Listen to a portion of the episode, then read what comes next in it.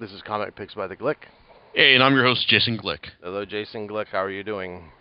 Oh, I'm doing fine. Still recovering from Comic Con. Oh gosh, how was that? Comic Con was a lot of fun. It's like saw a lot, of, lot of good panels. Um, really enjoyed Woodstock, even though even though it was opposite two of the things that I traditionally go to every year. Um, Rick Meyer's Superhero Kung Fu Extravaganza and Lost in Translation panel. Um, the uh, this one, um, Woodstock was was thoroughly entertaining, and this is on top of the fact that I actually had to pay to get in. But but Wil Wheaton, Adam Savage, Paul and Storm, and all of the other um um pe- people there, it's like who performed, who performed, sang, um, gave speeches, were absolutely fantastic. I think I will most likely be doing this again, and as as is just going to the con con again because you know regardless of like what's being shown there, I can always find great deals on stuff, um, even with its like continuing um, de-emphasis on the actual comics. Hmm. All right. Cool. Um, was it really crowded? Does the Pope shit in the woods? I guess that's the answer, everyone. yeah, the it will. It things were a bit better managed this year, I guess, because they put a lot of the video gaming stuff like so, Sony, Microsoft, Nintendo, Ubisoft, a lot of the big video game stuff was shoved off to the right side of the convention instead of just being in the middle of things. So I think that that caused things to feel maybe maybe just a little bit less crowded this year. But um, other than that, I mean, it's like God help you if you wanted to go to a panel and you just you didn't line up about half an hour beforehand. So because I mean some of these things like I got in, I got into a Watch Dogs panel because I was just I just wanted to camp out um, there before the um, best and worst of manga panel, but god damn that that film just that panel just completely um was just completely filled up and like, I was lucky to I was like one of the last people that they let in there. Oh, okay. Yeah, but as rules, like a lot of the stuff I, I tend I tend to check out, like say the uh, like say like the like um like this like um the spotlight on on Chris Samnee, moderated by Mark Waid. Um, a lot like the image, and there there was also like an Assassin's Creed 4 panel that we got into that I'll well okay chances are you probably if you if you're listening to me talk about this now you've probably heard me talk probably may have already read my thoughts on this, so I'll just say like, yeah, it's like thoroughly entertaining, and yeah, it's like if you haven't already, just check out my thoughts on the site itself. Hmm. All right. Well, what do you have for us tonight? All right, something I've been promising for I believe a couple podcasts now because I finally got the final volume in this particular run, and this would be Jonathan Hickman's um, run on Fantastic Four. Now, Fantastic Four has a long, um, venerated history in comics um, a lot of it stemming from like from the legendary um, Stan Lee Jack Kirby run back in the '60s, like that kind of heralded the um, like like the, the dawn of Marvel Comics and their like their eventual like on path to dominance overall, like like all um, like all comics these days. Some of the earliest superheroes they've drawn, right? Uh, created. It's, exactly. This is this is kind of like series that basically like now it's sh- showcased Marvel style, and um, basically set them on their path on their on their path to dominance. It's like, uh, and um, then you've and since then, like lots of lots of great creators have worked on it. Um, like guys like um, John Byrne had a legend had a, had another legendary run in the uh, '80s.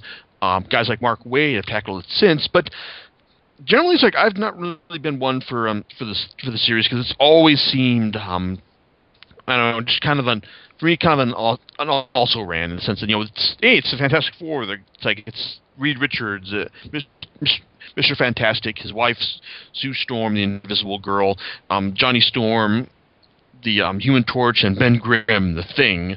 It's like they're, you know, like they've been around forever, so it's easy to take them for granted. And for years, it's like just felt like there was nothing really um, compelling being done being done with them.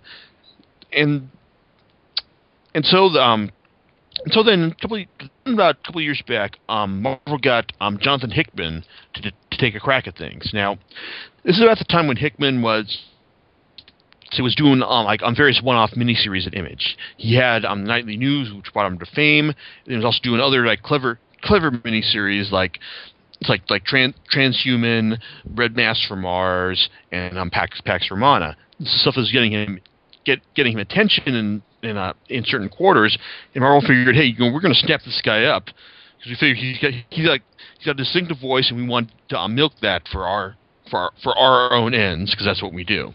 They they got they put him on on Secret Warriors first with Bendis and then by himself, and that turned out that actually turned out pretty well. And um, then eventually they gave him gave him a shot at um, at Fantastic Four. Now this turns out to be this turned out to be a really good mix for a couple of reasons. One is that um, Hickman's got a um, v- very vested interest in hard hard science fiction and just like really out there out there big idea storytelling. Fantastic Four, like this is the kind of series that thrives on that on that kind of thing. On on just like putting I'm I put his characters into new, new unexpected situations or just and thinking outside the box as far as as far as like you know what what kind of threats the characters are going to face this time. I mean, yes, it's always going to come back to like the same kind of thing, but but at the same time, it's like you know you're looking for that one creator that can put a nice, nice, compelling new spin on them. Hickman turned out to be that. Not only did Hickman turn out to be that that creator, but he, but the series also helped him out in the sense that, well, um, his well, his writing has always been more up to this point been more plot focused.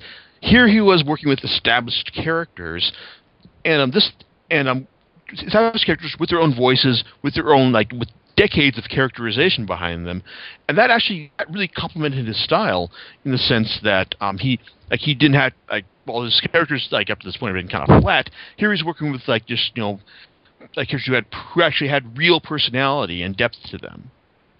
But I'm getting but getting back to the actual story itself, it all started back in what was officially like volume zero of this of this run, um, um, the Dark Reign miniseries, where Reed Richards takes a look at you know how did we get to this point? Norman Osborn is running the um, is running the Marvel universe, and the Avengers are on the run.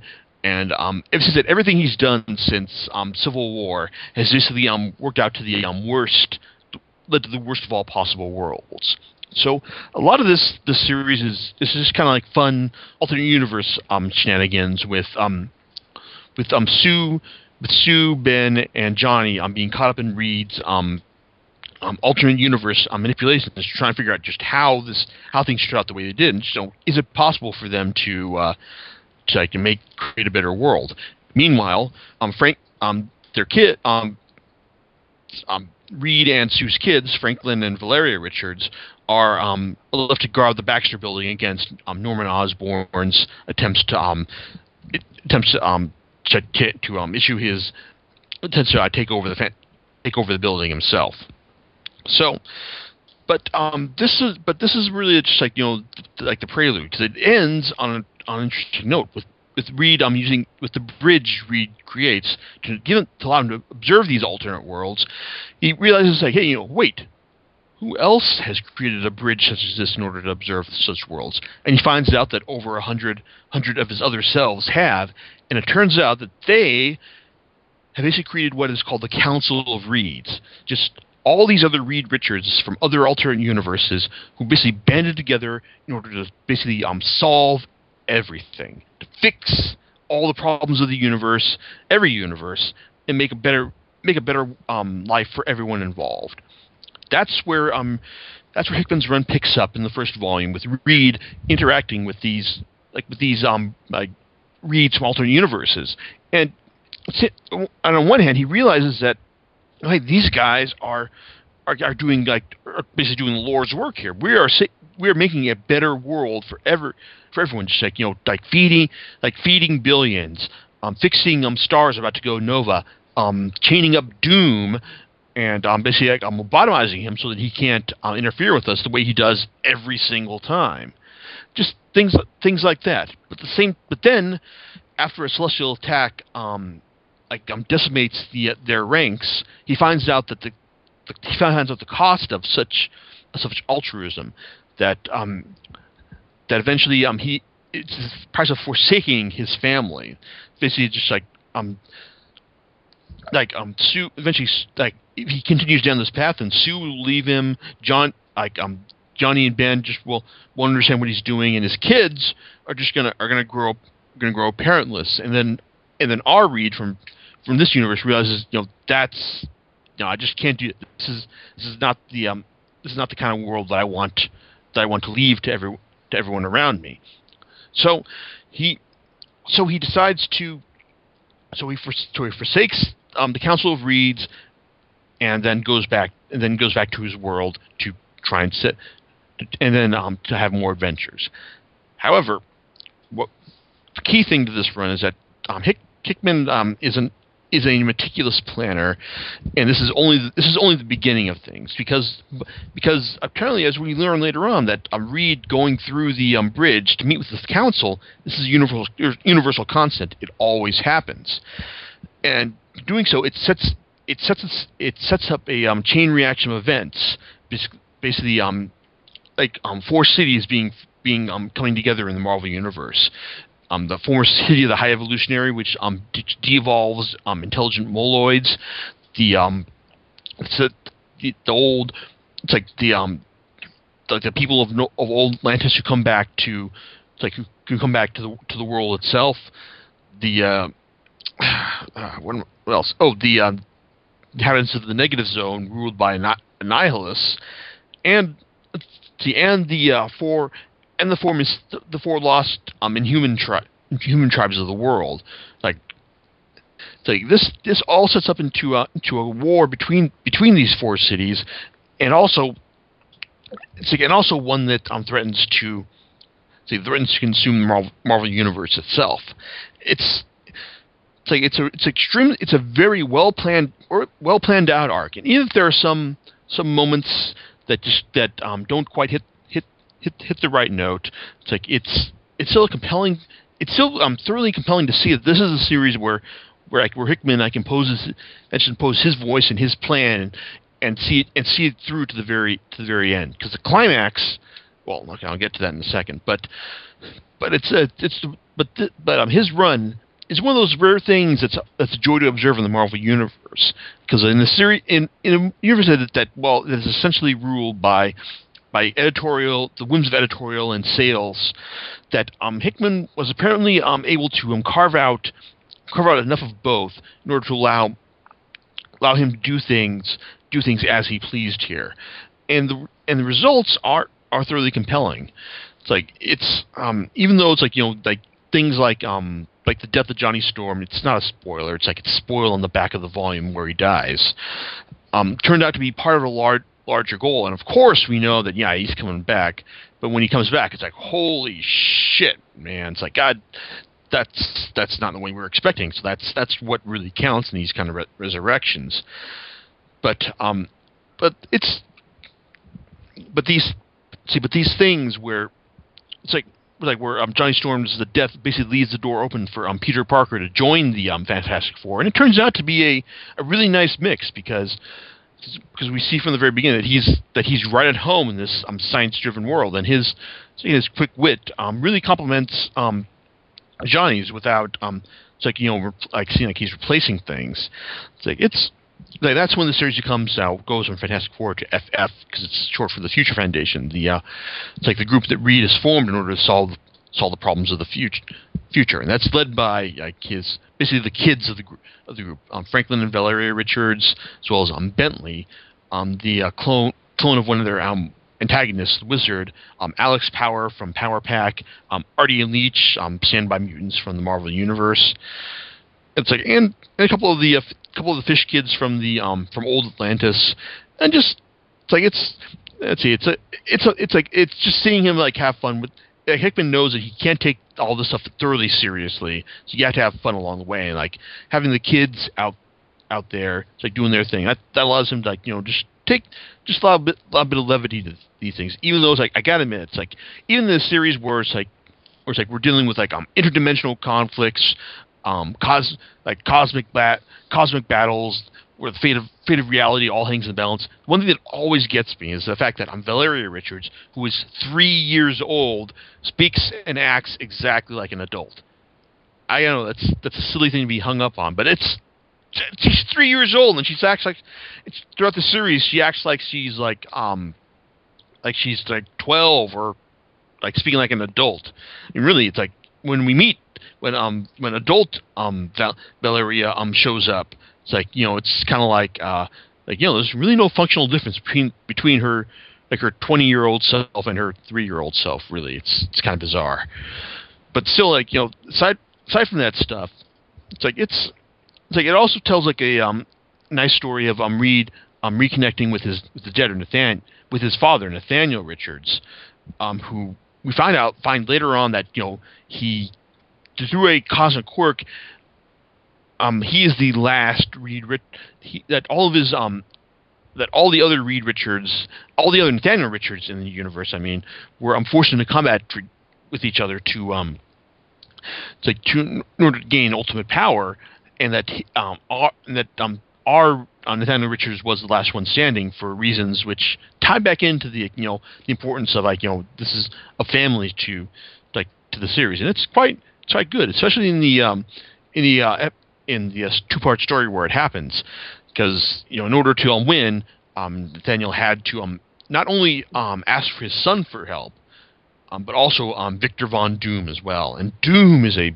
big um, um, part of this the story as well because he eventually joins the Future Foundation as they need to find as um, a couple of these um, Reed Richards from uh, from the council are forced to um co- forced to come to to their to our universe or the Marvel universe to um in order to um recuperate and find out and um and rebuild their rebuild their stronghold. It's like Doom winds up on the short end of the stick at one one point because of this, but um, it's but seeing these other Reeds um, do their thing, it's like it really underscores like the how important like the, the series Fantastic Four has always been a series about family, and seeing these alternate Reed Richards and their their craven actions really underscores like the importance of that that thing without being seen in a way that just that isn't um like isn't like really like well okay it's I will say it's it's not really subtle but at the same time it's really it's still effective. But at the same time I've talked about this series for I've been talking about this series for a while it's like and I already I've already also talked about how I thought that the um, climax of the story of the storyline in volumes three of of FF and four Fantastic Four really um really paid off so what do we talk about so I got the last two volume like last two volumes, um, well, sorry, volume five of Fantastic Four, um, that um, like the two volumes left. It's like you've got the climax. What's left? Falling action, and the last two volumes of um, F, uh, the last volumes of FF and Fantastic Four under Hickman are just kind of him just you know having fun one-off type type stories. Just like whether it's just you know um, Reed going into the future, seeing how seeing what seeing how um Ben Grimm lives out his life now that he's able to um, become human for one week a year, or then them going on a um, on a trip to um, in on a trip to uh, to an alien environment in order to uh, steal a giant giant mass. It's like or the uh, or the trip their trip to Wakanda. It's like it's all it's interesting like you know like like um Hick like like while um, some of the stuff was obviously going to get done, a lot of it fe- does feel kind of like Marvel tell them, "Oh yeah, um, we need yeah, Jonathan, yeah, we're going to do Marvel now in a couple months, but we need you to kill some time in order like before that happens." Hickman says, "Hey, I can do that," and it's like a lot of the stuff is just like fun one-off stories, but um, he also doesn't forget to uh, that there's that there's still that a lot of stuff does tie into his large to his larger plot, such as the um like 605.1 issue, which um where we find out the um real origins of the Count, Council of Reeds and how it all goes back, how it's all founded on the back of not of Nazism. No joke. But then you've also got stuff like his trip to Wakanda, which also fe- feels like it's a con- continuity patch, and since we're bringing back um like a lot of stuff also feels like he's just putting the putting the toys back in the box, setting everything up so that you know the next writer Matt Fraction um, has a clean slate to work with. That so that includes um, dealing with the um, dealing with the inhabitants of, of New Earth, um, putting T'Challa back as the, as the Black Panther, um, setting up, um, bringing Doom back into into circulation. It's like I'm dealing with um, the Wizard and AIM Island. It's like and the Inhumans and Johnny's status as ruler of the Negative Zone. Just things like that. But it's done with the but some of the level of of panache and wit and enthusiasm that, that keeps it from from feeling like a rote exercise and just putting everything back in the box. So, so over and and like the and the two issue of the two um, final issues, I like the um the epilogue to um, FF the best because while the uh, final issue for um for fantastic for his run on Fantastic Four is the one that puts Doom back into circulation. I kind of figured that you know Doom you know when when he was given the opportunity to do what he did, it's kind of like okay, I can understand like why he would fail at this, but at the same time, it's kind of like yeah, he's uh like it's just kind of like it feels kind of like hand waving in order to um account for what for what he's doing right there. So it's so it's interesting, but and it, but it also leaves things open for um, Valeria to do, some stuff at the end, as do things again as well. So that someone does want to come back and and um, tell her story. Well, I don't think it would be advisable, but you know the option is there. The uh, last story in FF though is Franklin's um, epilogue to just like um, adult Franklin's epilogue to um like tying things up with his with all of his family who will never who will he will likely never see again because of what he's done. Um, and because that's what that's what that's what the future holds, but um, that's still like really really affecting and showing and fun showing you like how he's like how he's trying to impart all this wisdom to his to, to his younger self. It's, like, it's a great it's a great heartfelt heartfelt run, and um, even though it's a thing, there are some some notes that hit that hit that hit false that don't don't quite pan out as well as should, such as the uh, the villains, like re-inviting all the villains um, over in order to figure out just how they're going to defeat his alternate selves. Just kind of feels like you know he wanted like Hickman wanted to do that idea, but he just couldn't.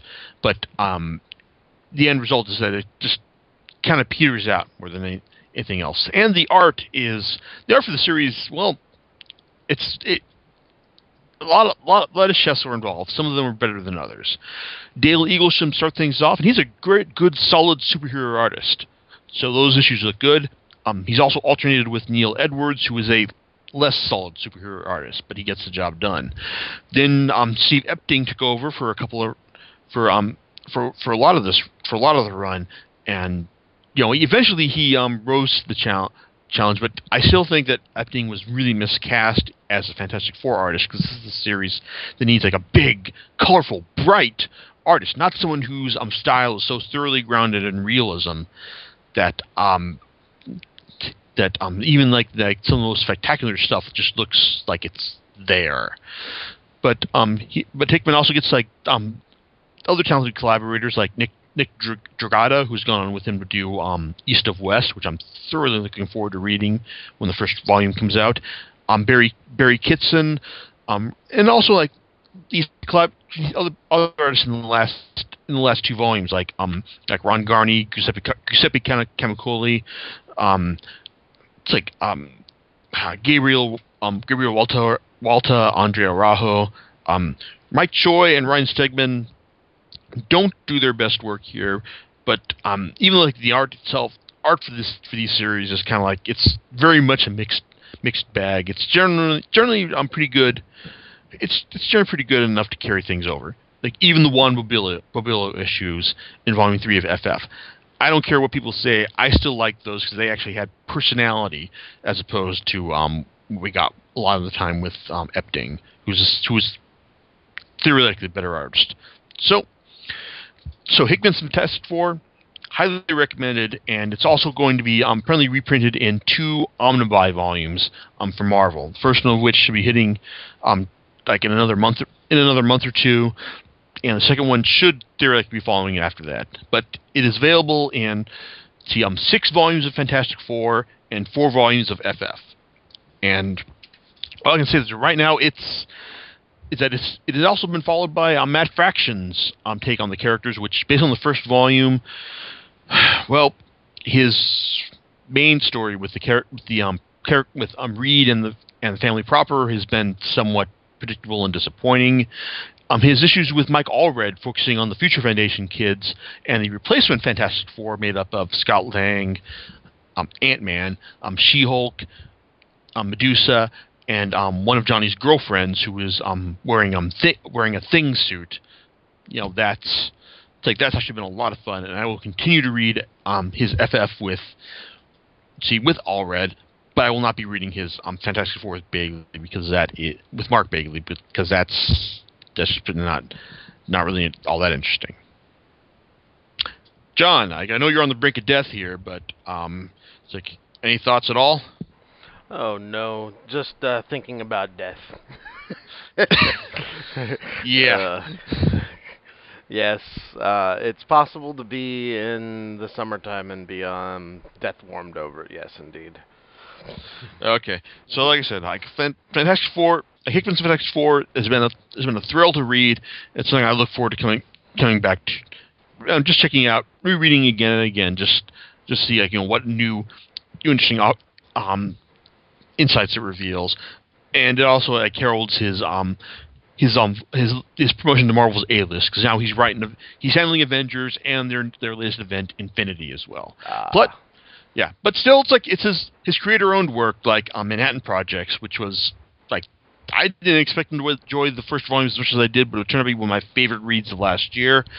And he's also got his his newest um, series from Image, East of West, um, the first volume of which um will be out in the next be the next month or month or so as well. And I'm dying to see see how that is because that sound, that sounds fantastic. all right, well, we'll uh, catch you next time on Comic Picks by the Glick. All right, later's everyone. All right, bye.